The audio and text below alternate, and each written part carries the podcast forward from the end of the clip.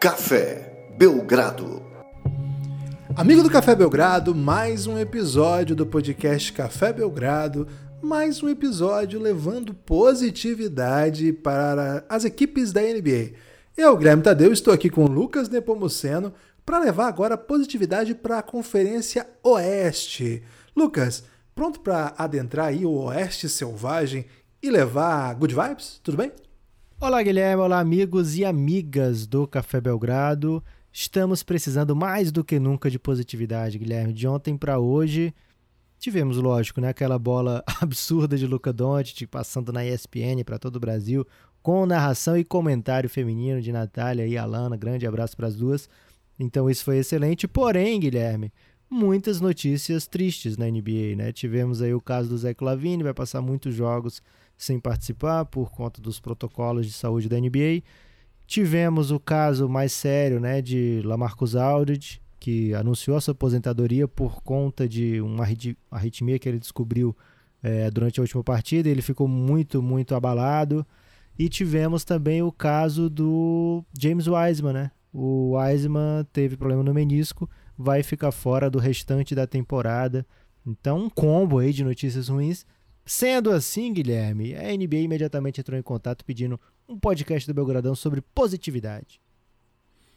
Ô Lucas, é, já que é para começar com positividade, eu queria saber se você está familiarizado com uma das canções mais tocadas no Brasil hoje, que chama Disco Arranhado. Hum, não, Guilherme. Tem certeza que é uma das mais tocadas? Não é Batom de Cereja? Não, essa é a Batom de Cereja número 1, um, mas essa é a número 2 hoje, que tem o seguinte refrão: Vencer a minha semana, meu fim de semana e o meu feriado. Meu remédio controlado, o meu disco arranhado. Naquela parte que diz eu te amo, eu te amo, te amo, te amo, te amo, te amo, te amo, te amo. Quem não ouviu essa música, ouça que a sua vida vai ficar muito positiva. Qual o artista, Guilherme? Então, na verdade, são vários que já cantaram, né? Mas a que atualmente aí, que, que é muito conhecida aí, é a Malu. Malu é a cantora preferida aí do, do Brasil que canta Disco Arranhado. Você nunca ouviu mesmo? Com certeza você já ouviu. Ah, posso ter ouvido, mas de fato não tô lembrando. Você declamando, talvez se você cantar agora eu consiga, Guilherme. Não, é, é, um tom que eu não pego, né? É um, ele, ele é num si bemol que eu não hum. consigo atingir, né? Então prefiro não, não entrar nessa não. Vou ficar, vou ficar devendo essa aí. É, o que eu posso dizer, Lucas, é que em todos os podcasts agora, eu vou me dedicar aqui a apresentar. Apresentar não, né? A trazer para o público nosso, que às vezes é meio cult, as grandes canções populares. Porque o nosso público cult precisa ter tomado contato com o povo, Lucas. Estou muito afastado da população. Sabe quem é cult, Guilherme? Quem é cult? Cult é aquele cara que tem um monte de times da NBA à disposição e fala Cara, eu vou torcer para o Minnesota Timberwolves. É um cara, cara é que. Cult. Esse cara é cult, esse cara é corajoso. Esse cara não ouviu a música do meu fim de semana, meu feriado. Não ouviu, não ouviu. Ficou, ficou preso no batom de cereja, Guilherme. Eu não vou. Eu não tô aqui para criticar quem fica preso no batom de cereja. Mas. Não, esse cara tá ouvindo, você sabe o que, Lucas? Ah. Uma hora dessa, Radiohead. Será? Se não for, pior. Se não for, Belly Sebastian. Você sabe que não pode ter mancada, a gente tem um contador de mancada aqui no podcast da positividade, né, Guilherme? Então, é. você ficou no limiar aí. É, mas tem coisa positiva, né, para o torcedor do Minnesota Timberwolves. É, lembrando que tem um contador de mancada, então várias várias informações eu omitirei nesse momento, mas eu vou falar aqui dos novatos do Minnesota Timberwolves, Guilherme. No plural mesmo, todo mundo sabe de Anthony Edwards, mas Jaden McDaniels é também um novato interessante, é também um novato é, atleticamente muito impressionante, muito alto, ainda esguio é verdade, mas corre muito bem para o tamanho dele. É de 2000, né? Geração 2000 aí, mesmo a geração de Vinícius Júnior. É um cara muito atlético, com tempo de bola muito bom e vai fazer ao lado de Anthony Edwards aí uma dupla para bastante tempo aí para o Minnesota Timberwolves. É, então, gostei das escolhas do último draft do Minnesota Timberwolves. Então, tem isso aí de positivo. Lucas, eu acho que foi positivo o time finalmente compreender que Ryan Saunders não era um bom técnico, né? Eu acho que às vezes se livrar de um, de um momento ruim passa até por aparar assim as decisões que não deram certo. E eu acho que o Timberwolves estava atrasando esse processo, esse, esse momento, né? Essa, esse movimento, essa decisão. Acho que é foi importante finalmente tomá-la. Foi tarde para essa temporada, mas é importante que ela foi tomada. Imagino que aos poucos, com, concordo contigo, acho que o, o Anthony Edwards e o Jalen McDaniels, e assim, acho que tem outras peças interessantes lá. Então, acredito que tenha bons, tenha, o, o time tem bons motivos para pensar que o futuro próximo, futuro médio, a médio prazo, pode não ser tão ruim quanto o presente. É difícil Guilherme, falar do Timberwolves, hein? Você acha difícil falar do Timberwolves? Agora é ah. é hora de falar de Houston Rockets. Você quer começar? Enquanto som do paredão Vou começar do Houston Rockets então, Guilherme. Eu vou deixar uma matinha para você, hein? Vou falar aqui de Kevin hum. Porter.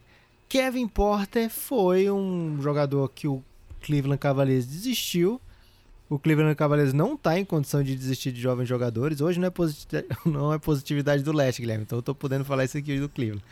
O Cleveland não está em condição de desistir de jovens jogadores, mas o Kevin Porter aprontou tanto por lá que o Cleveland falou: cara, não vale a pena o trabalho, vou trocar por uma escolha de segunda rodada ultra protegida, não interessa, não quero receber nada mesmo, quero apenas que ele não fique aqui reclamando que o vestiário dele foi trocado.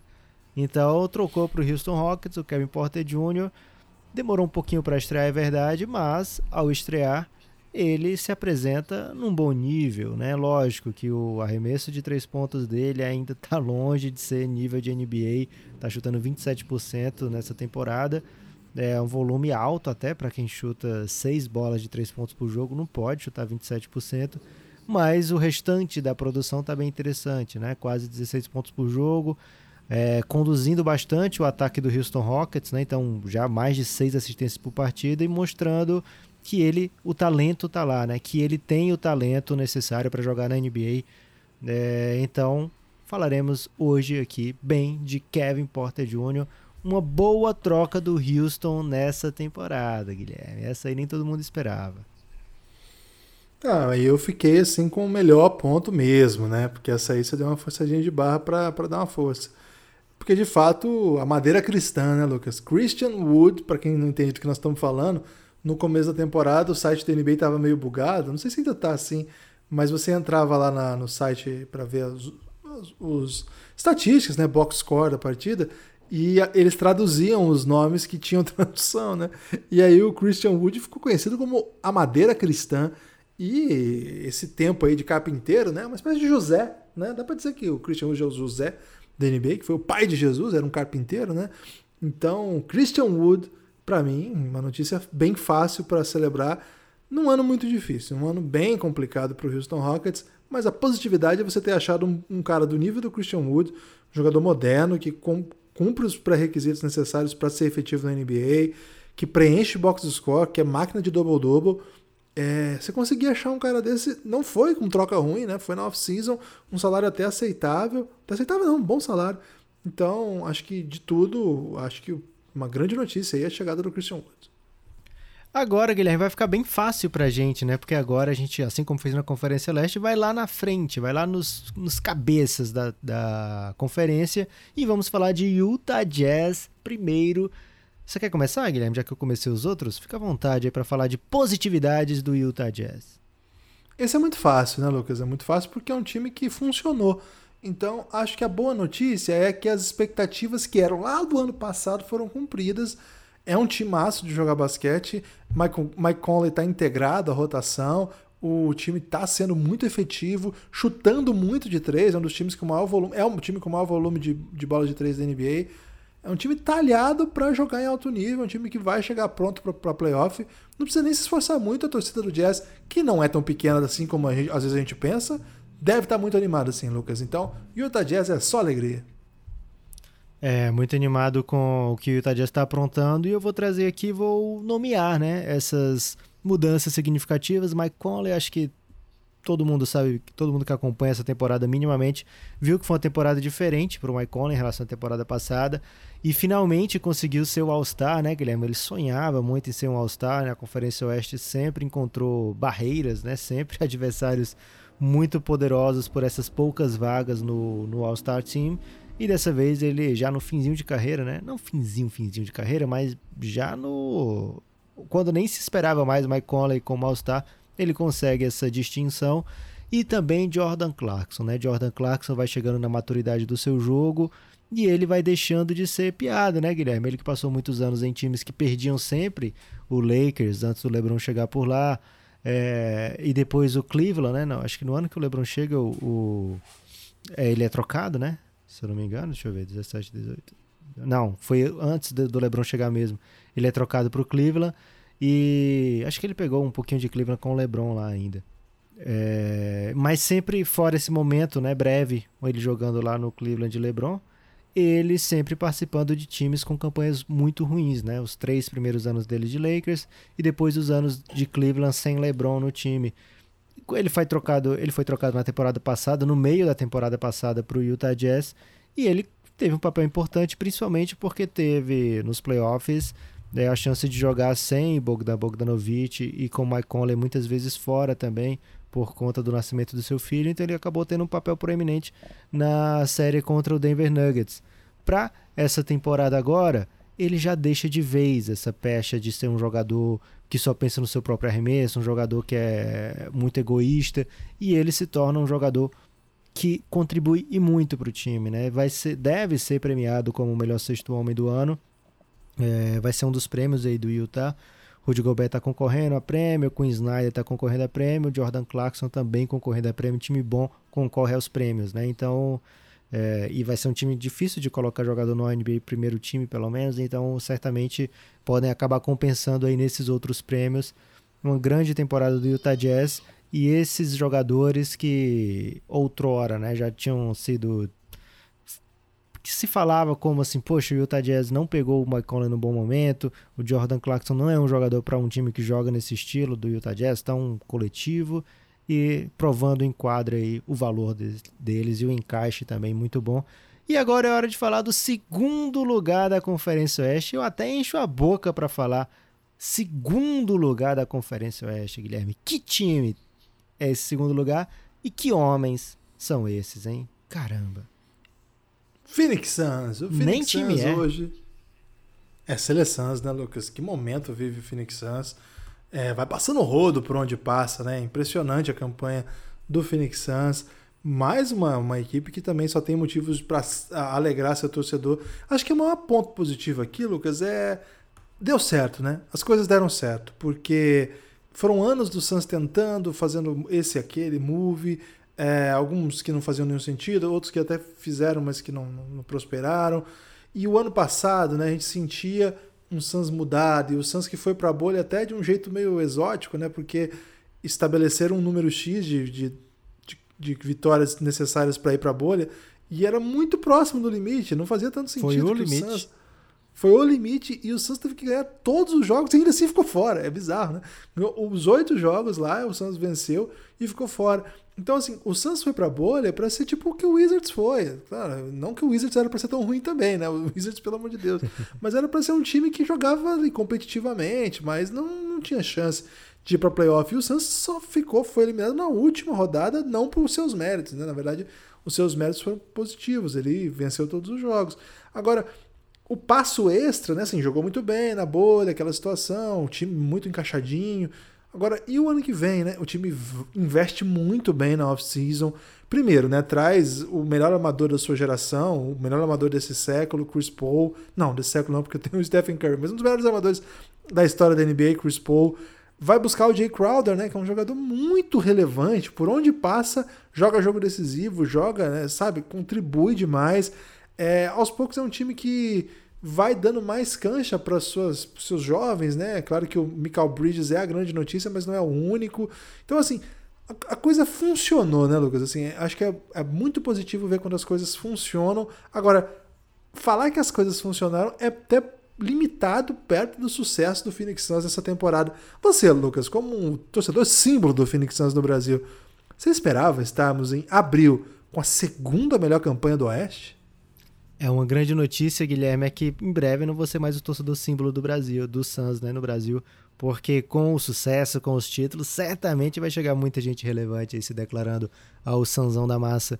Cara, segundo lugar do Oeste, não era fora de cogitação, mas também não era algo natural, algo tranquilo, né? Porque se a gente pensar que o Oeste tinha times, bem, tem um time atual campeão que também foi a melhor campanha na temporada passada do Oeste, que era o Lakers, que tinha o Denver Nuggets, que tinha sido atual finalista de conferência, com muitos jogadores jovens, a tendência é eles melhorarem. A gente viu que o Dallas fez na temporada passada, ficou à frente do Suns e se tinha expectativa também de uma campanha ainda melhor. O Clippers poderia ter vindo no veneno nessa temporada.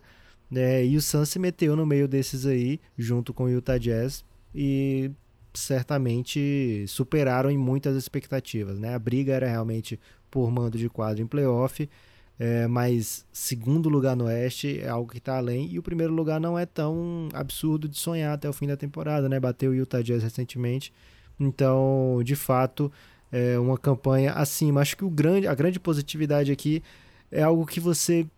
É, é parecida com a sua, Guilherme, mas com outro nome, né? Você falou deu certo.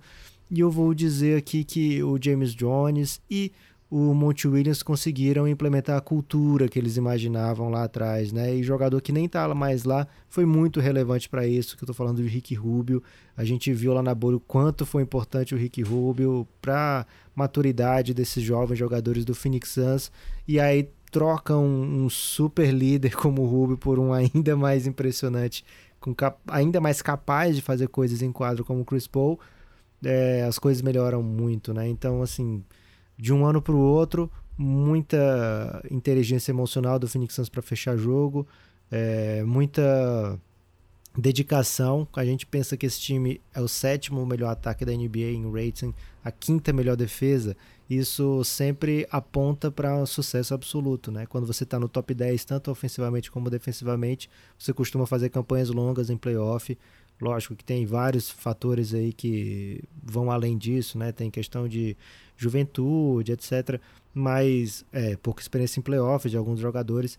Mas esses dois fatores normalmente apontam para um time preparado, para um time capaz. Então, não tem time mais positivo, olhando mais positivo do que o Phoenix Suns, Guilherme. Porque desde 2010 não pisa em playoffs. Estamos em 2021. Então, a animação, a energia está lá em cima, Guilherme. A energia do Suns está lá em cima. Agora eu quero saber qual é a próxima equipe, Lucas. A próxima equipe, Guilherme, a gente vai falar já já, porque agora eu quero falar, quero convidar o amigo ouvinte a ir em cafébelgrado.com.br e se tornar um apoiador do Café Belgrado, ajudar esse projeto a se manter. Lá no cafébelgrado.com.br você vai conhecer os planos de apoio do Café Belgrado. Tem o nosso plano recomendado, que é o Giannis, né? Que é o Belgrado Insider. A partir de 20 reais por mês, você entra para nossa vida, você entra lá no grupo do Telegram. Hoje, Guilherme, tive um jogo do Lobinho, que eu era integrante da seita mas acabamos perdendo lá. O lobisomem alfa acabou vencendo, prevaleceu, né? É, é mas... tipo a noite dorme, Lucas? É tipo a cidade dorme, né? A noite nunca dorme. Né? Vocês chamam aí de a noite dorme? dorme?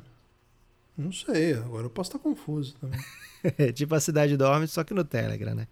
É, e sempre tem assuntos debatidos lá, dos mais relevantes aos mais irrelevantes. Então é um grupo realmente muito, muito legal de se participar. Que tem a Olimpíada, né? Tem um Podpah que é um conjunto de competições e quem entrar no Giannis agora vai pegar o período de inscrição ainda inicial, né? Vai poder escolher qualquer modalidade, vai ser incrível o Podpah 3.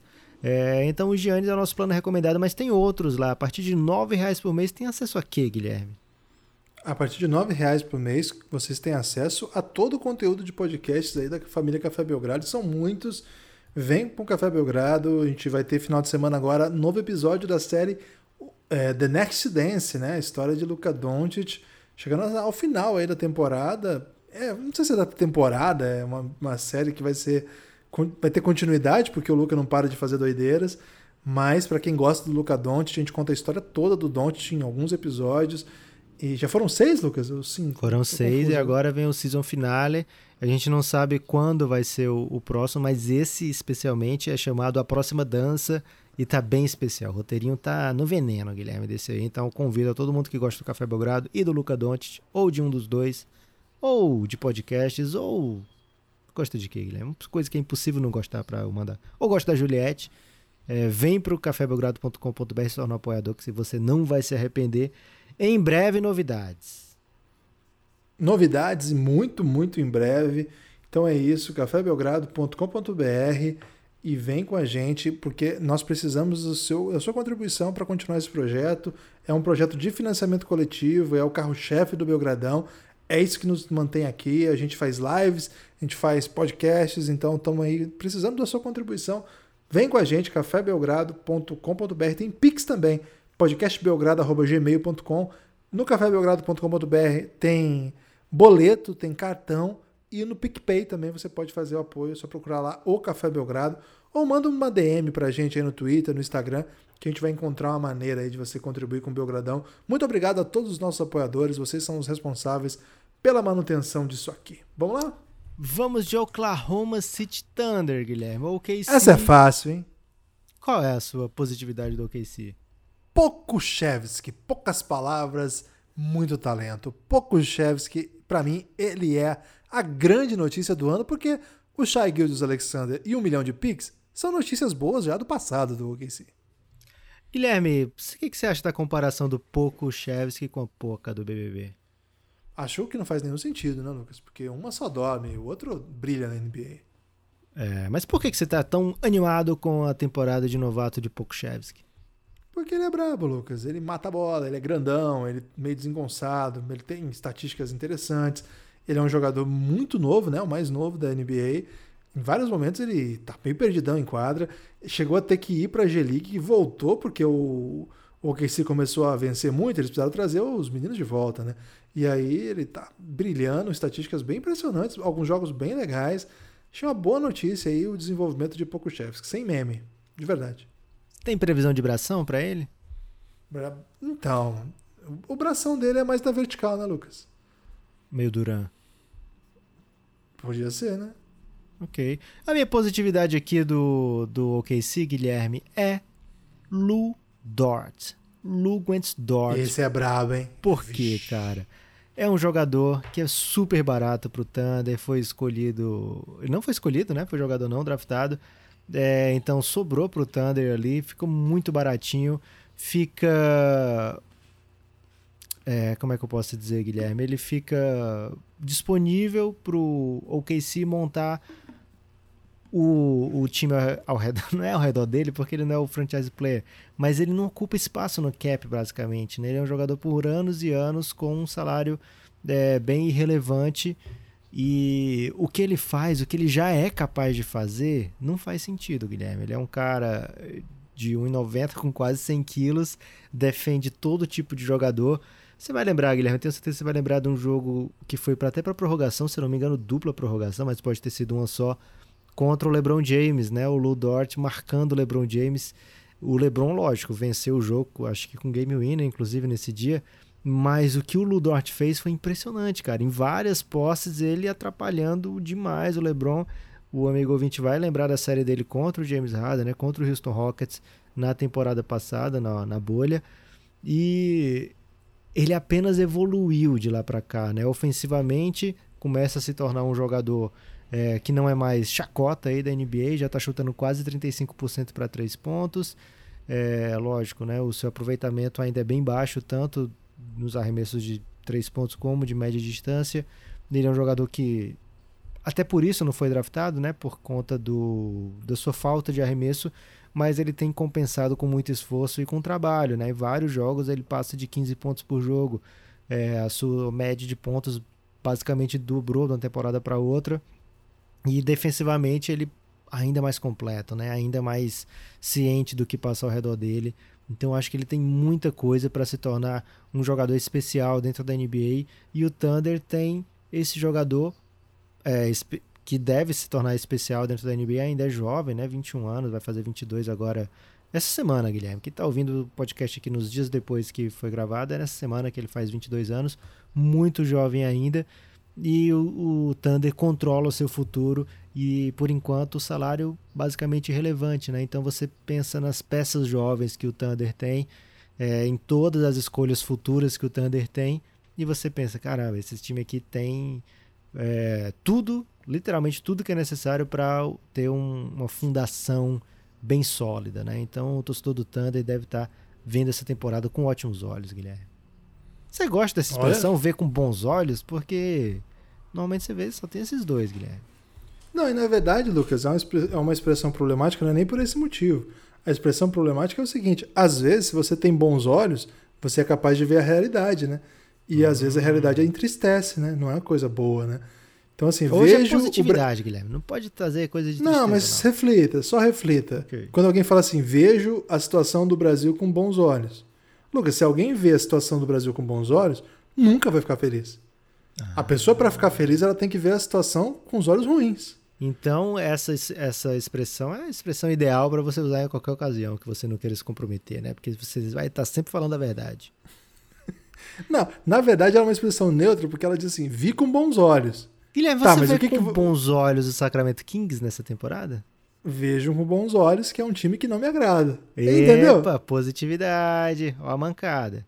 Que não me agradava. Ah, Até eu lembrar que hoje é podcast de positividade. Aí eu tenho que achar um motivo para elogiar o Sacramento King. tá bem fácil, né, Guilherme? Essa aqui tem que ser unânime. Essa tem que ser o motivo único, porque é um cara muito especial, né? Claro, estamos falando do brabíssimo dentro e fora de quadra, Tyrese Halliburton. É ele que está falando, né? Você não está falando da grande Lógico. temporada do Darren Fox. Não, porque o Dar- Darren Fox eu acho que é uma, uma notícia boa também. O foda é o resto. Mas assim, o, você achar um calouro desse, né? Numa escolha alta. Eu sabia que o Kings ele- não ia resistir ao mancadismo, Guilherme.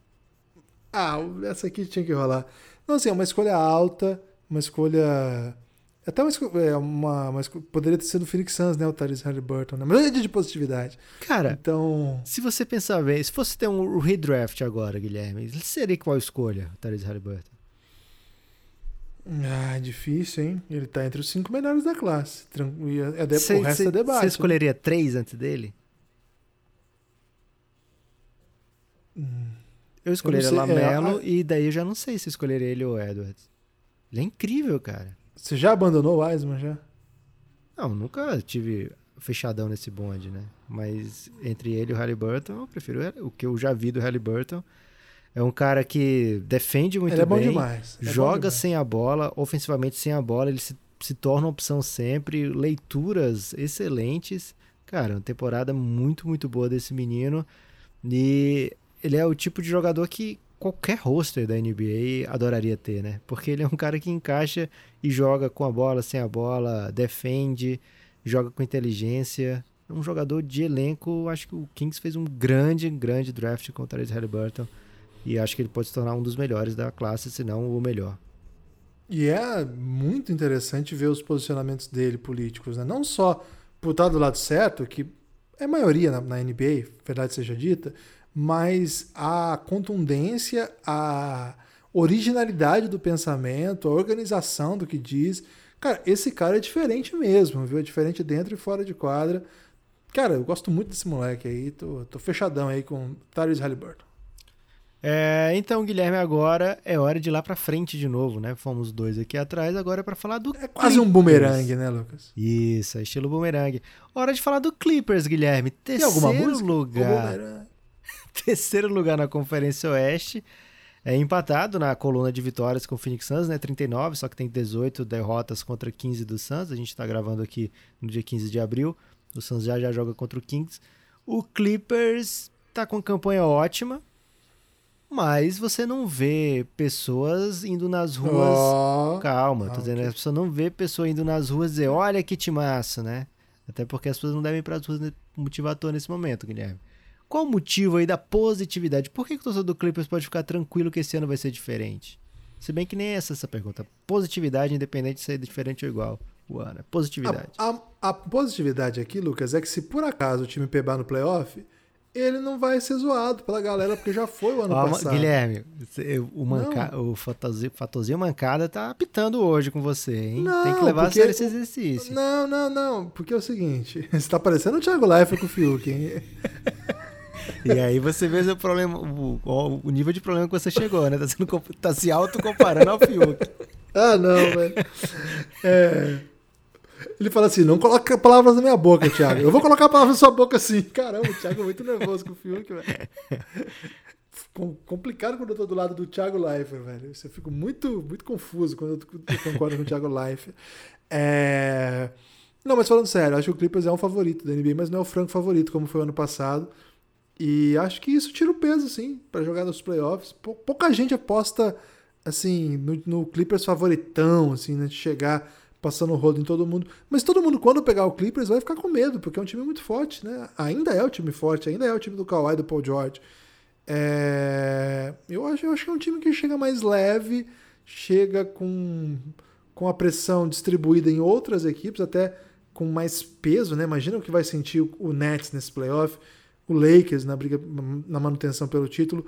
O Clippers tem também seu, seu, sua pressão, mas dessa vez talvez para um time como o Clippers, né, Lucas, que nunca chegou à final da NBA, de repente fazer aí uma fazer um playoff com um pouco menos de, de como se não estivesse na frigideira o tempo todo, sabe? Acho que pode fazer bem. Acho que é uma dá para olhar com positividade. Agora, além do básico, né? Seu time é um timaço. Toda noite que você entra em quadra, você é um Tô esperando você dizer o, qual foi a positividade até agora, que eu não entendi, Guilherme. Não, a positividade é óbvio, você vai chegar mais leve, você chega com menos, com menos pressão, você chega com favoritismo é, mais distribuído, você joga com um pouco menos de pressão. Acho que pode fazer bem para um time como o Clippers, que é um time que não é tão poderoso historicamente, não tem uma tradição de vitória.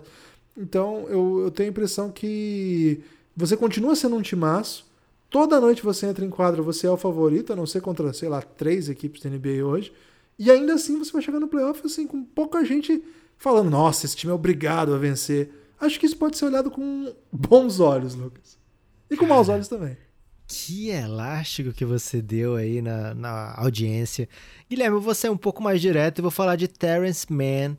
Talvez o motivo real aí dessa Caraca. troca do, do Rajon Rondo o Terence Mann ele meio que absorveu bastante dos minutos ali do Lou Williams e tem dado bons resultados, né? A torcida tem do, mesmo, cara. A torcida do Clippers tem gostado do que ele tem feito.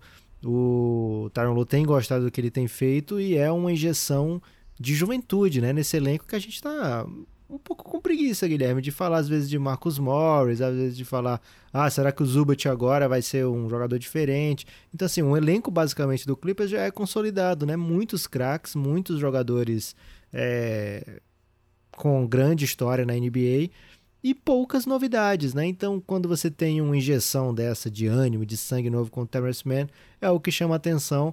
E assim, o Clippers é um time que trocou muitas escolhas para o futuro, né? Um time que não tem é, muitos jovens no elenco, porque o, o, que era relevante já foi embora, de juventude. Então, é um time que investiu muito, né? Muito salário investido em Marcus Morris, em Luke Kennard, fora Kawhi, fora Paul George.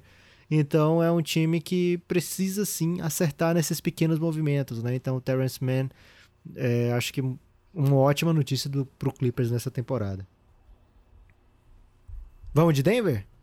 Vamos. O, o Terrence Mann ele tinha ficado muito famoso não é a palavra, mas nota, notório, assim, ficou, chamou bastante em atenção. Evidência. Em evidência. Quando ele usou a camisa I Am a Man, né? Das camisas que a NBA tinha separado para protestos no ano passado, lembrando de uma histórica faixa né, dos movimento, do, do, movimento civil dos Estados Unidos, anos 60, 70, que tinha, né? Eu sou um homem, né? I am a man. E o Terrence Mann chama Man, né? Então ficou, ficou especialmente notório, assim. Mas eu, foi, eu gostei da sua lembrança aí. Terrence Mann foi, tá. Você vai vendo uns jogos assim, de repente acontece uma enterrada muito louca. Você fala, quem que é esse cara? É o Terrence Mann. Caramba, de novo. Ele tá na máquina, velho. É, temporada do Denver Nuggets, Guilherme.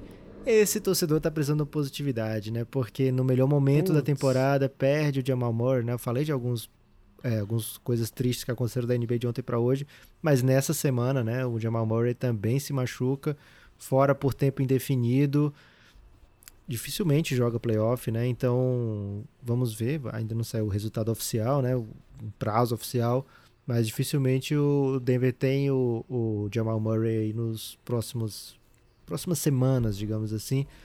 Então é uma equipe que tá precisando da sua palavra, né? Uma torcida que tá precisando aí, Guilherme, de ouvir uma. Cara, isso aqui tá bom, isso aqui é, é positivo. O que, que você tem para dizer?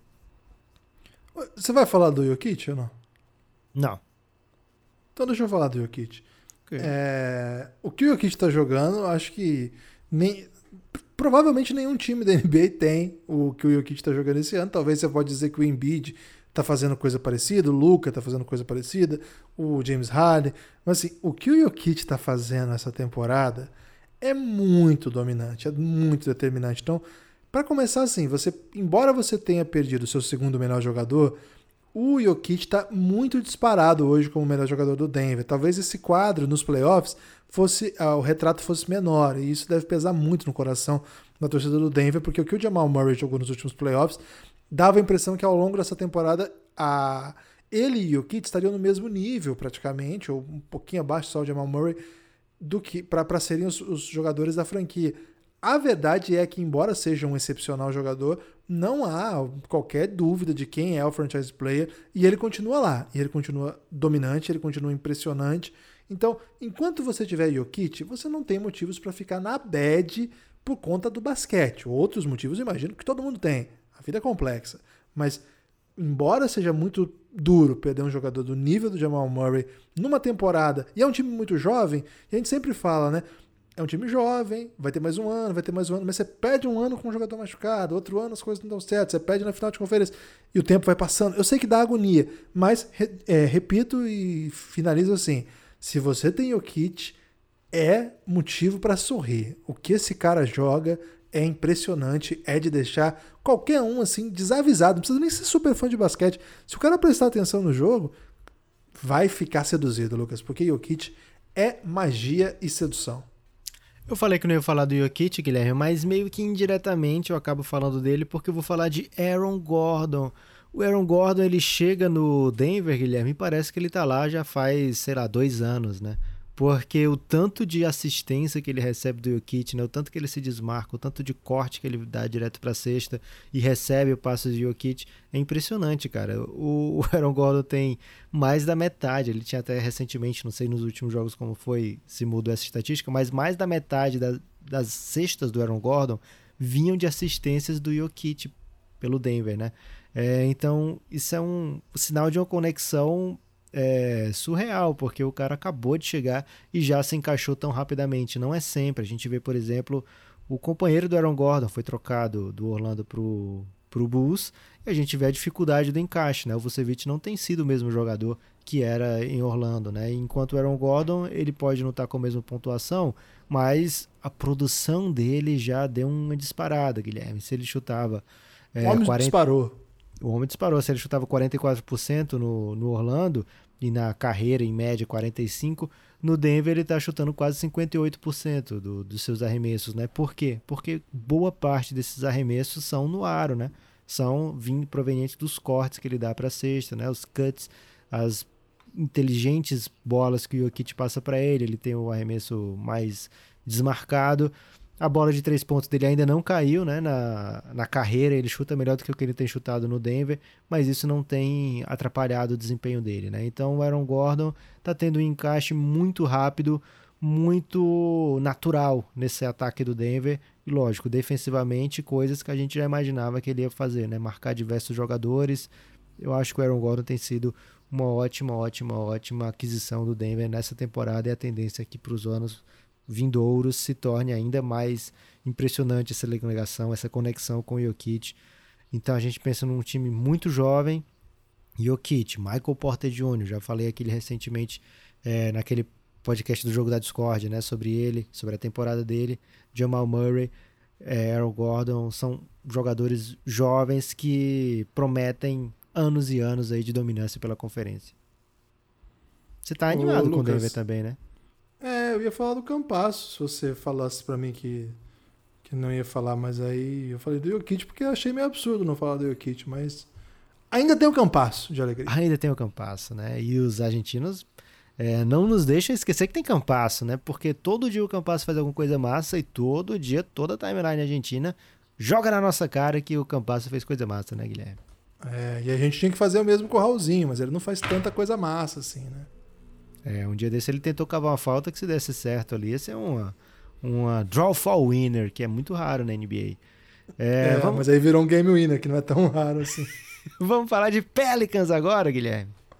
Vamos estar tá falando aí de Pelicans. Décima primeira campanha da Conferência Oeste certamente não era o que os mais otimistas esperavam. 25 vitórias, 30 derrotas, mas hoje é dia de falar de coisas positivas dessa campanha do Pelicans ou dessa franquia, ou do que você quiser, mas desde que seja positivo, Guilherme. Olha, é... o Pelicans tem futuro. Ele, o Zion é um jogador para ser dominante na NBA. Ainda está desenvolvendo, ainda está melhorando ano a ano. Brandon Ingram começa o ano incrível. O Lonzo Ball é um jogador que começou a matar bola, né? De média de, de, de três pontos, está com aproveitamento bem confiável. O que é uma grande notícia. Por, por, muito tempo ficou essa dúvida, né? Se ele conseguiria ser esse tipo de jogador da NBA. Então, eu acho que assim, o ano do Pelicans não é esse. O ano é o, é o próximo, é o outro. Mas é, tá numa, numa curva ascendente. Eu acredito muito que esse time em breve, muito em breve, vai brilhar. Não é esse ano, então o ponto positivo é que nesses playoffs dá para relaxar, dá pra ir dar um. ah, não, Guilherme, dá pra... vai ser mancado. Isso aí não rola, não. Isso aí não cola, não. Cara, mas ainda tem chance de pegar playoff. Então, assim, mesmo não sendo esse ano, melhorou? Mesmo não sendo esse o ano do Pelicans, mesmo assim, o time tá brigando ali, noite após noite, buscando aí. Nesse momento nós estamos gravando o podcast, no, no last 10, né, nos últimos 10 jogos, o Spurs perdeu 7 já tá numa curva descendente. O Pelicans tá aí no meio do caminho, com 5-5. Numa dessa aí, você consegue até um lugar no, no play-in para dar mais experiência para essa juventude ainda. Para mim, o foco é Zion. Enquanto você tiver Zion, se você chorar, você tá errado. Eu acho que você foi no, no caminho que eu iria, né? Agora nesse finzinho, né? Você falar da juventude, né? A gente fala dos jogadores da rotação do, do Pelicans, os principais. A gente fala de Zion, Brandon Ingram, Lonzo Ball, Nico Alexander Walker, Josh Hart. Né? Esses aí todos têm 25 ou menos anos. É, ainda tem o Carl Lewis, Jackson Hayes, que são muito jovens, né? que em breve devem ocupar lugares relevantes dessa rotação. E são jogadores todos aí, Guilherme, são jogadores que interessam a outras franquias, né? Então, cara, você tem um núcleo bem interessante aí, você tem vários jogadores jovens que você pode confiar em ter carreira longa na NBA. E você fez aí um ato bacana, que todo mundo que assina com a Zaya Thomas eu curto muito, Guilherme. Então trouxeram a Zaya Thomas aí pra, pra legal, jogar. Então legal. já ganhou minha torcida. E tô contigo nessa, Guilherme. Se pintar aí um, uma vaguinha no play-in, quem não quer ver o Zion no jogo decisivo, né? Quem não quer. E acho que o adversário não quer ver o Zion no jogo decisivo, né? É, é. porque em vários jogos dessa temporada, a gente está falando de um time aqui que está abaixo de 50%, ok? Mas em vários jogos dessa temporada, o Pelicans jogou como se fosse um time de mando de quadra, né? Tem vitórias impressionantes nessa temporada, o Pelicans. Misturado com outros jogos não tão impressionantes assim, mas quando a gente fala de play-in, a gente fala aqui do, do imponderável, né? É, vai ser o primeiro play-in desse sistema da NBA, com dois joguinhos ali que dá a vaga ou te tira do playoff é, do sétimo ao décimo, independente da campanha. Então tô contigo nessa, Guilherme. Se pintar uma vaga aí, vai ser muito interessante para essa garotada se jogar jogos com pressão tão alta, né? E se não pintar, fica aí de boa, né? Não tem que reclamar. É, agora, Guilherme, vamos falar de San Antonio Spurs. E aqui você não pode dizer o que você acabou de dizer, né? Ah, perdeu sete jogos dos últimos dez. Não pode meter essa, não, que agora é positividade. O que, que tem de massa aí no San Antonio, Guilherme? Ah, você sabe que é um xodó meu já, o Keldinho, né? Já citei ele aqui lá no jogo da Discordia, não vou citar agora, que é para falar de ponto positivo. Keldinho, me abraço com o Keldinho, vou, pra, vou com o Keldinho para onde for. Que jogador o San Antonio Spurs encontrou. Vai ser jogador muito relevante na NBA, já, já tem contribuído muito e tem, assim, todas as armas para ser um jogadoraço, viu? Se você não acompanhou ainda Keldinho, Presta atenção no jogo aí do Spurs, Keldon Johnson. O homem é brabo, o homem é brabo, você vai se encantar, hein? Confia em mim, assiste aí que você vai gostar dele. Keldon Johnson, sim, tem bons motivos o Spurs para ficar minimamente satisfeito com a temporada, mas eu gosto muito do Keldon Johnson. Eu acho que no meio de tanta coisa que o, que o San Antonio Spurs tem de jogador interessante, o que me salta aos olhos, assim, pela idade, né? Só 21 anos, pelas maneiras que contribui com o jogo, né? Em várias facetas, dos dois lados da quadra. Acho que é um achadão aqui, hein, da turma do pop. É, Guilherme, eu vou mais ou menos no seu caminho e falar de Lone Walker e Devin Vessel, né? Aí você vai falar assim, poxa, Devin Vessel jogou uma partida só como titular nessa temporada, basicamente irrelevante, né? Joga poucos minutos, É, não, não é considerado aí um dos grandes rookies da temporada, mas o fato de, de ser assim é meio que, cara, o pop continua o mesmo, o San Antonio continua o mesmo, algumas coisas no mundo não mudam, né? Então, é, se é novato no Phoenix Suns, ou no Phoenix Suns não, no San Antonio Spurs, cara, fala de San Antonio Spurs, vem logo na minha mente o Phoenix Suns, né? Que, que ligação. É, ato falho perigoso, né? É, terrível. O, o San Antonio Spurs, se você é novato lá, você pode esperar esse chazinho de cadeira, né? Raramente não tem esse chazinho de cadeira. Então, o, o Keldon Johnson esperou a hora dele, chegou. Lone Walker esperou a hora dele, chegou. Devin Vessel, você que apostou no Devin Vessel lá antes da temporada começar, né? Como um, um prospect interessante antes do draft lá. Não, não solte a mão, não largue a mão dele, porque vai chegar a hora dele, né? Vai chegar a hora que o Pop vai ter é, ensinado, passado, né, o mínimo para ele poder ganhar muitos minutos em quadra. E essa hora chega, esses minutos chegam. E a gente está vendo, né? Lone Walker fazendo jogos bem interessantes. A gente já está acostumado com o DeJounte Murray fazendo isso, Derek White. É, agora que é o Don Johnson, uma temporada muito, muito boa. É, então vai chegar a hora também de Devin Vessel. Tem chegado a hora de Lone Walker. Acho que o, a juventude do San Antonio Spurs é pouco badalada, mas está lá, Guilherme. É uma juventude presente. O, o San Antonio Spurs se meteu lá no, na briga por playoff direto, né, em boa parte da temporada. Ainda não está fora dessa briga, é, mesmo com algumas derrotas em sequência aí. Mas, de fato, o San Antonio já mostrou credenciais de vários jovens. E faz tempo que a gente não fala isso, né? O San Antonio mostrar credenciais de vários jovens ao mesmo tempo. A gente se acostumou a ver o San Antonio como o time dos veteranos, né? Então, torcida aí tem bastante coisa para ver com bons olhos. Você quer falar das camisas do Café Belgrado? Os, os olhos hoje estão para todos os lados. A camisa do Café Belgrado você pode olhar com bons olhos. Lá na Wodsey, W-O-D-Y-S-S-E-Y. Camisas belíssimas, né? Mandar um abraço para todo mundo que adquiriu sua camisa do Belgradão aí. O cupom é Belgradal, né? Você pode aí estar tá usando. E como eu já disse aqui, Lucas, o podcast é um instrumento digital, né? Mas é áudio. Então o que a pessoa pode fazer? A pessoa pode ouvir o podcast e não saber quem somos nós. Então, a oportunidade que você tem de comprar a camisa do Belgradão e sair por aí falando que você é o Nepopop é muito grande. Você tem que ser careca, né? Tem que ser careca para dizer que sou eu. Se não for careca, tem que dizer que é o Gibas. Ou põe um bonezão, né? Dá pra botar é, um bonezão aí, pode. sair por aí. É, só peço que não façam nada de errado no nosso nome, né? Sejam. Sejam carismáticos, tratem bem as pessoas, por favor.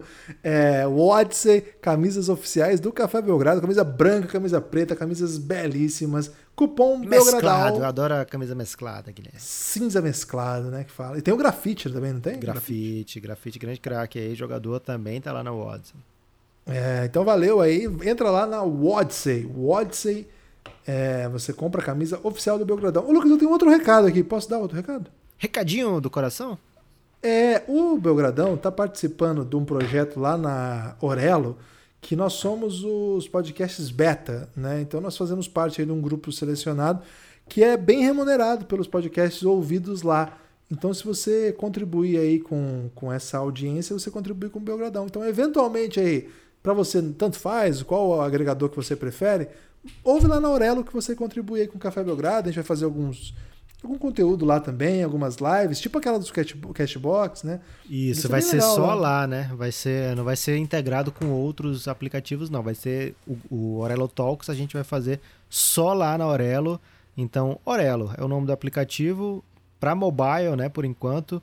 É, se você usa ou o Android ou se você é muito milionário para ter um Apple, então você procura Orelo. E aí você vai brilhar ajudando o Café Belgrado, escutando o podcast, Guilherme. Acho que é o sonho de todo mundo, né? Quem não sonhou é. um dia em ajudar o Café Belgrado escutando o podcast? É, tem muita gente mandava pra gente lá no começo, onde que eu ouço é melhor para vocês. Nenhuma das plataformas remunera a não ser a Orelo. A Orelo é a única que remunera em qualquer nível, né? De qualquer podcast. Especialmente agora, com esse programa da Aurelo Beta, eles remuneram ainda melhor o Belgradão. Então, de fato, faz diferença sim. Se você puder ouvir na Aurelo, vai, vai ajudar a gente sim. Tem alguns outros podcasts que também fazem parte desse projeto. Bem legal, e por, por isso a gente vai fazer algumas lives lá para trazer a galera para conhecer também o aplicativo. Fique atento aí, então. É, Orelo, o aplicativo aí, gratuito, só baixar lá, não tem que pagar nada não, só ouvir. É, e claro, se quiser contribuir com o Café Belgrado o projeto, o programa ainda é o mesmo, né? Financiamento coletivo, cafébelgrado.com.br. Guilherme, chegando agora na reta final já, né? Já falamos aí de 10 dos times. 10 dos times? Acho que sim. Agora temos que falar de Lakers. Lakers, Guilherme, que tem as Laker Girls, grandes é, dançarinas do Lakers que conheceram, contracenaram com o Café Belgrado lá na NBA House em 2019 temporada temporada 2020-2021, quinto lugar na Conferência Oeste. Não é o esperado, perdeu por muitos jogos LeBron e Anthony Davis, mas tem coisas positivas rolando e essas coisas o Guilherme vai dizer agora.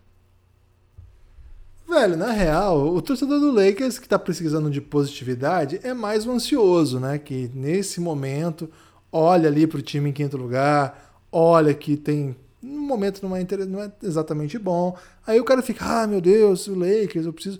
Cara, fique tranquilo. É o Lakers. O Lakers é o Lakers. Deixou chegar, velho? Lakers. Então, no Lucas, eu, eu não vou alimentar ansia, ansiedade, não. Você que é ansioso, relaxa. É o Lakers. Eu vou falar de Taylor Horton Tucker, Guilherme, ah, porque. Isso aí, Lucas, isso aí você tá alimentando a massa. Isso é, é porque é o, o, o Taylor Hottentuck, Guilherme, ele é um jogador que não tá na faixa etária dos jogadores do Lakers, né? Ele, dos outros, né? Ele não, não faz sentido ele ali, todo mundo é 27 para cima e o Taylor tá com 20 para 21, né? Então é um jogador que consegue conquistar em quadra minutos, né? Não é porque ah, tá todo mundo machucado, então tem que botar ele, né? Não, ele já vinha conquistando minutos interessantes, né? Mesmo com o time completo. É, então é uma boa história aí. O Lakers supostamente deixou de fazer trocas por causa dele. Então, se isso for verdade mesmo, se foi. Ah, não, não mandou.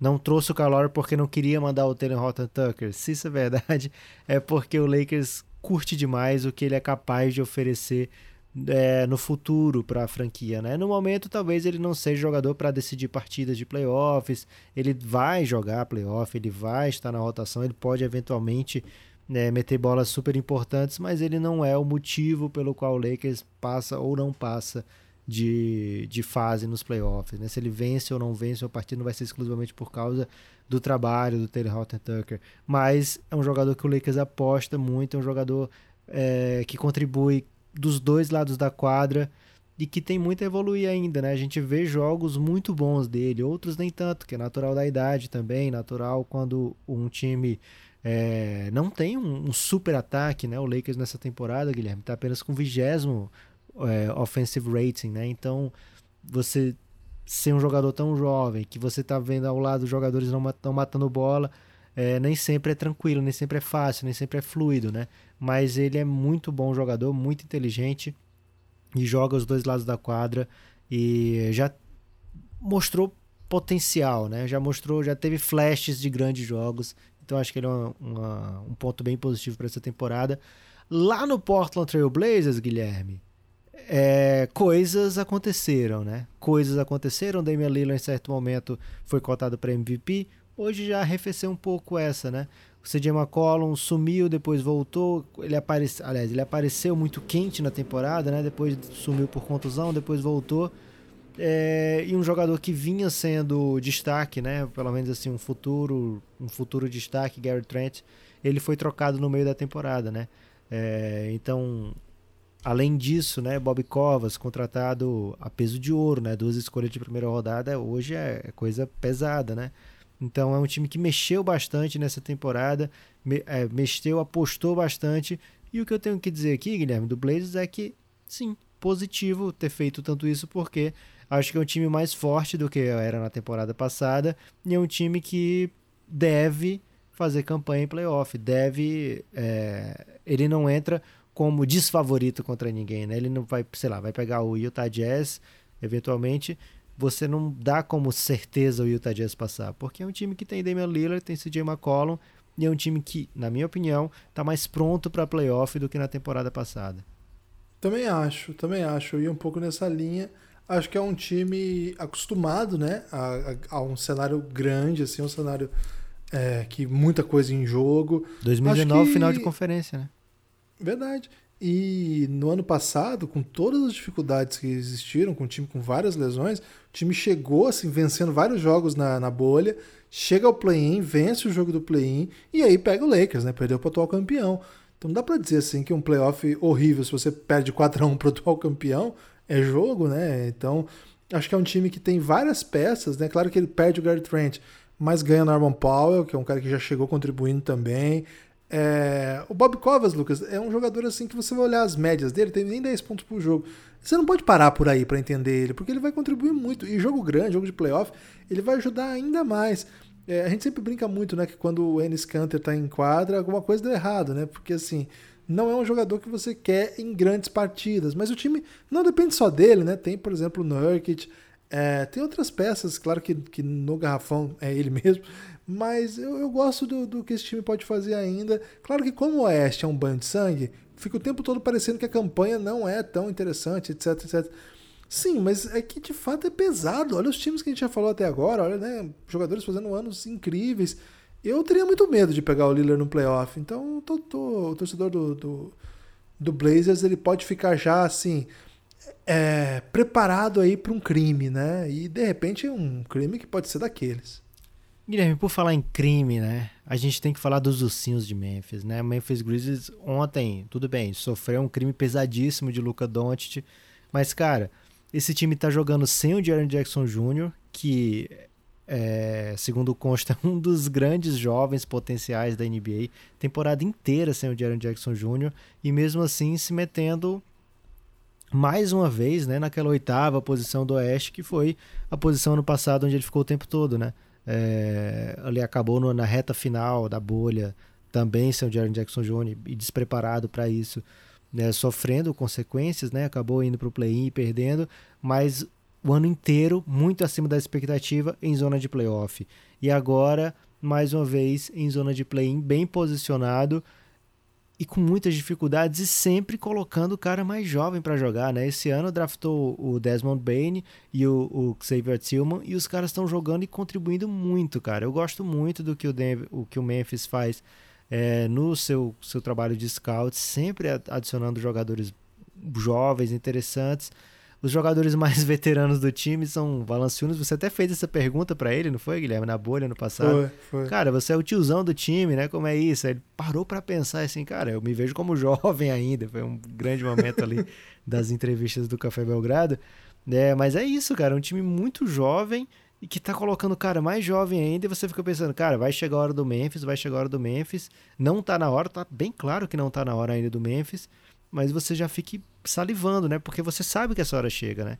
Porque tem muito talento ali, ótimas escolhas da franquia, e é uma franquia que há dois anos a gente estava imaginando como é que eles iam sair daquele buraco com o Marc Gasol, com o Mike Conley, é, com salários altíssimos e para onde vai o futuro, qual o futuro né, do Memphis Grizzlies, o draft do Jamoran mudou realmente o panorama inteiro. É, eu acho que você deu uma boa passada pelo time, então eu vou elogiar, elogiar aqui, Lucas. Taylor Jenkins, para mim, um dos mais inventivos técnicos da NBA hoje. Acho que ele nem recebe tanto carinho quanto merece, viu? Já o ano passado foi uma campanha e tanto. Eu lembro que teve Sim. ali um mês, acho que foi o mês de dezembro ou janeiro, não lembro.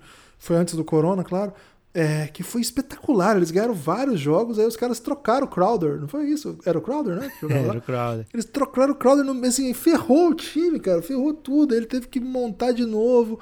Agora ele trouxe para rotação Grayson Allen, né, que era um jogador que ninguém queria. Tá, nós estamos gravando no dia seguinte que ele erra dois arremessos importantes. Mas ele é um grande contribuidor desse time, um cara que faz, vem, tá jogando bem, tem bons momentos, né? É, eu acho que o Taylor Jenkins ele Inclusive sabe ontem, né? Foi jogaço dele ontem, Foi. só que deu, a, deu azar no final ali. Então eu acho que é um técnico que é até pouco elogiado pelo que ele já entrega. Primeiro com o trabalho de jovens, né? Um trabalho impressionante de desenvolvimento. Um cara que compreende muito lá naquele período que a gente estava fazendo coleti é, entrevistas na, nas coletivas lá da bolha. É, eu, eu, sempre ia no Memphis, né? Eu gostava de ir no Memphis porque era muito bem tratado lá, tinha chance de fazer pergunta. E eu fiquei, fiquei bem impressionado, né? Era um, era um discípulo do Coach Bud, né? Tinha passado por ele com ele pelo Atlanta, pelo Milwaukee. E é uma cabeça muito legal, o jeito que ele pensa o jogo, o jeito que ele pensa desenvolvimento. Você acabou de falar, né? Trouxeram dois rookies, botaram para jogar, os caras estão contribuindo. Então, acho que são só notícias boas pro Memphis, viu? Não tem nenhum motivo pra bad, não. Abraço pro nosso amigo Altinho, torcedor símbolo do Memphis Grizzlies no Brasil. Guilherme, você quer encerrar o podcast falando de Dallas ou Golden State? O que você escolher, lógico, a gente encerra. E agora a gente fala do outro. Eu quero falar do Golden State primeiro. Vamos falar de Golden State então, Guilherme. Vamos falar de coisa boa? Vamos falar de Golden State Warriors. Guilherme, Stephen Curry. Steph é Curry. Ótimo jogador. Essa é a maior positividade possível. Cara, se tinha alguma dúvida assim, ah, como, como é que ele vai voltar agora? 11 anos de carreira já, contusões pesadas no tornozelo, é, e agora esse time que já não é aquele super time do, do Golden State Warriors, será que ele vai conseguir é, ser efetivo? Será que ele vai ser o mesmo Stephen Curry? E a resposta é sim para tudo, né, Guilherme? O cara é muito impressionante. Stephen Curry continua quebrando recordes, continua acumulando feitos. Lógico, o Golden State, o time do Golden State não é o favorito, o time do Golden State não é aquele mesmo, né? Mas ele está fazendo, Guilherme, até agora, nessa temporada, a maior pontuação da carreira, inclusive maior do que quando ele foi MVP unânime, né? Ele está chutando lance livre melhor do que quando ele foi MVP unânime. Ele está jogando num nível muito, muito alto ofensivamente. Se o Golden State Warriors não é um contender, certamente a culpa não é do Stephen Curry, né? Tá sendo uma temporada muito potente do Curry. É, quase 31 pontos por jogo, as assistências basicamente a mesma de sempre. 42% de 3 pontos, Guilherme chutando 12 bolas por jogo. 12 bolas. Cara, a gente que começou a ver NBA nos anos 90, a gente não via 12 bolas de um time tentadas no jogo, né? E o Curry sozinho tá tentando 12 bolas por jogo e acertando 42% dela. Isso é surreal, Guilherme. É, e eu, eu acho que desse número todo aí tem um dado que é, é, deixa a gente mais impressionado ainda e deixa a torcida do, do Golden State particularmente irritadíssima. Sabe qual que é, Lucas? Qual, Guilherme? Minutos. 34 minutos. Ele tá fazendo 31 em 34, Lucas. Essa é a média dele. E por que, a torcida fica irritadíssima? Porque eles queriam que ele jogasse 40, 43. É, tem um. Um abraço pro Thiago Camelo, né? O torcedor do Golden State aí. O cara escreveu um poema sobre o Curry, Lucas. Quem é capaz de fazer isso? Só o Thiago Camelo. É, eu acho que diria que é apenas o Thiago Camelo. E ele fica irritadíssimo, porque quando chega no minuto 8, o, o Kerr não põe o Curry. Às vezes ele deixa no 6, no 5.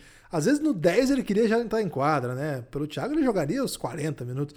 Cara, a real é que em vários jogos o Golden State deixa de ganhar por causa desses minutos aí rola na, na, na twittosfera aí do, do Golden State. Eu falei do Thiago porque ele me deixa muito atualizado sobre a twittosfera do Golden State aí, que a galera tá fritando o Steve Kerr por causa disso aí, dos minutos do, do Curry.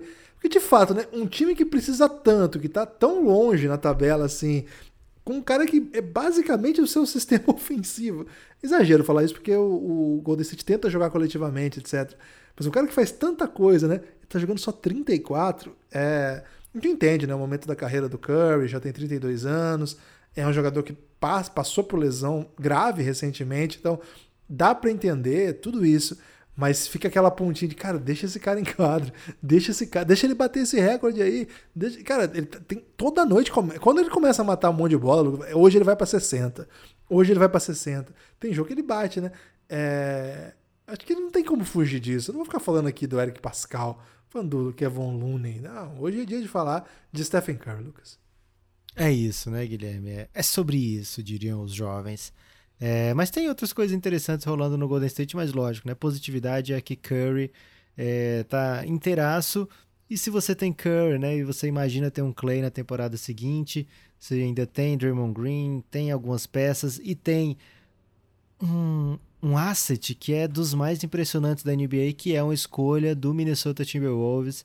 Você ainda não fechou sua janela. Se você tem tudo isso aí, sua janela está aberta ainda, Guilherme. Ainda podemos ver um Golden State contender é, num futuro breve. E para encerrar, Guilherme, se você falou de Curry, provavelmente você quer falar de Luca Doncic. Eu vou, particularmente dessa vez, eu vou falar muito pouco de Doncic, porque Amanhã, Guilherme, a gente vai gravar o último episódio da primeira temporada de The Next Dance, chamado A Próxima Dança, o nome desse episódio, onde a gente vai especular muito sobre o futuro da carreira de Luca Doncic. Então, quero guardar alguns takes para amanhã.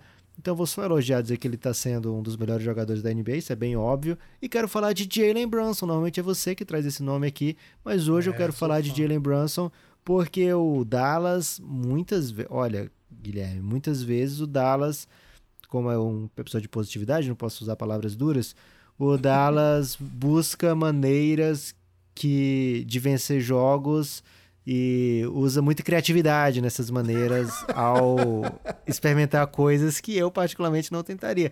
Mas Jalen Brunson é um cara que o Luca olha pro lado e passa com tranquilidade, né? O Luca fala, Jalen, nessa jogada aqui precisa da tua ajuda, vai lá, cara. Eu não sei como é que ele consegue falar tudo isso tão rápido, só 24 segundos após. Mas ele fala isso e o, o Jalen Brunson vai lá e muitas vezes contribui de maneira é, muito assertiva, né? Então o Jalen Brunson, um jovem jogador, gamer, né? É um cara que a gente chama de gamer porque desde lá do tempo de Vila Nova sempre era um cara que fazia jogada para vencer jogo. No Dallas ele tem sido isso também. Ótima peça ali para ter ao lado de Luca Doncic. Então, sobre o Luca, é, vamos falar bastante sobre ele nesse episódio fechado. Fui convite para quem não é apoiador, a gente contou a história inteira do Luca Doncic e claro que a gente vai continuar contando, né? Mas nesse episódio final aí dessa temporada, nós vamos refletir um pouco sobre as possibilidades. Vai ser bem legal esse episódio. É... Então, para não ser repetitivo, assim, é... Dwight Powell. Não, não, para não ser repetitivo sobre o Luca Doncic, okay. eu, eu, eu, acho que, que, que é... A gente se acostumou e mesmo tendo se acostumado, às vezes ele faz umas dois dedos que ele fala assim: Ih, rapaz, eu, eu tava acostumado, mas isso, essa. O jogo que ele fez contra o Utah Jazz, né, um dos melhores times da NBA, cara, foi um negócio assim, e a gente se acostumou. Não, se, não teve uma ovação do Doncic e tal. Toda noite ele tá fazendo coisas impressionantes, né? E tá aí. É, estatísticas de 28, quase 9, quase 8, assim. É impressionante. 35 minutos por jogo.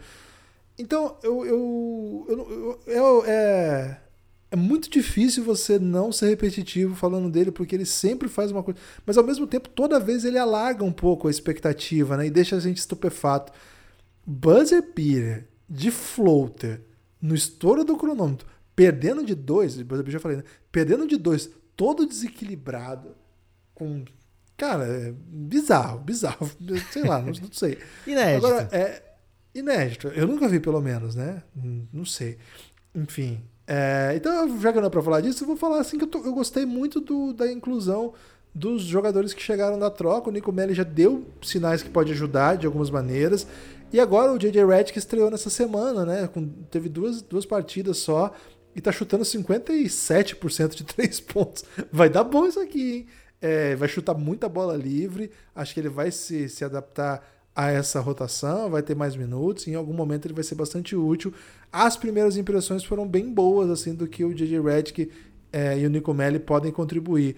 Eu vou, vou parar por aqui na, na, nos pontos positivos aqui, porque acho que o ponto positivo é meio óbvio e sei lá, põe um vídeo do Luca Doncic aí no, no YouTube. Guilherme, acho que a gente tinha mais coisas positivas para falar do Oeste, hein? Ficou gigante esse episódio, cara. Ficou com mais de uma hora, né? O do Leste ficou um pouquinho menor. Mas já tem destaque final? O meu destaque final é você trazer toda essa positividade para o grupo do Café Belgrado lá no Telegram. Certamente você não vai se arrepender de participar dos Giannis. Apoio a partir de 20 reais por mês. E se você disser, poxa, não tenho como, mas eu quero estar mais perto, você pode entrar no canal do Telegram do Café Belgrado. Lá a gente não interage, assim, vocês não interagem, né? Às vezes tem enquete, dá para interagir na enquete. Mas é sempre a gente te deixa atualizado, informado das coisas que o Café Belgrado tem aprontado. E olha, a gente está com a expectativa de ter coisa muito bela do Café Belgrado daqui para o fim do mês, então fique atentos. Guilherme não gosta quando eu dou spoiler assim, mas é porque eu estou muito empolgado. Se controle, Lucas. Você é capaz de se controlar, tá? Você se tem destaque final? O meu destaque final é mandar um abraço especial para, na verdade, um, um pacote de abraços aqui para KTO Blumenau, equipe de basquete feminino da KTO, que é lá de Blumenau. O KTO está patrocinando o Caxias e agora o Blumenau. O Caxias no e... NBB e o Blumenau na LBF, né? Da LBF, perfeito. É, a KIF, que é a fabricante, e, claro, a KTO, que me mandaram, Lucas, uma prancheta belíssima, que já estou fazendo aqui. Prancheta tática? Análises.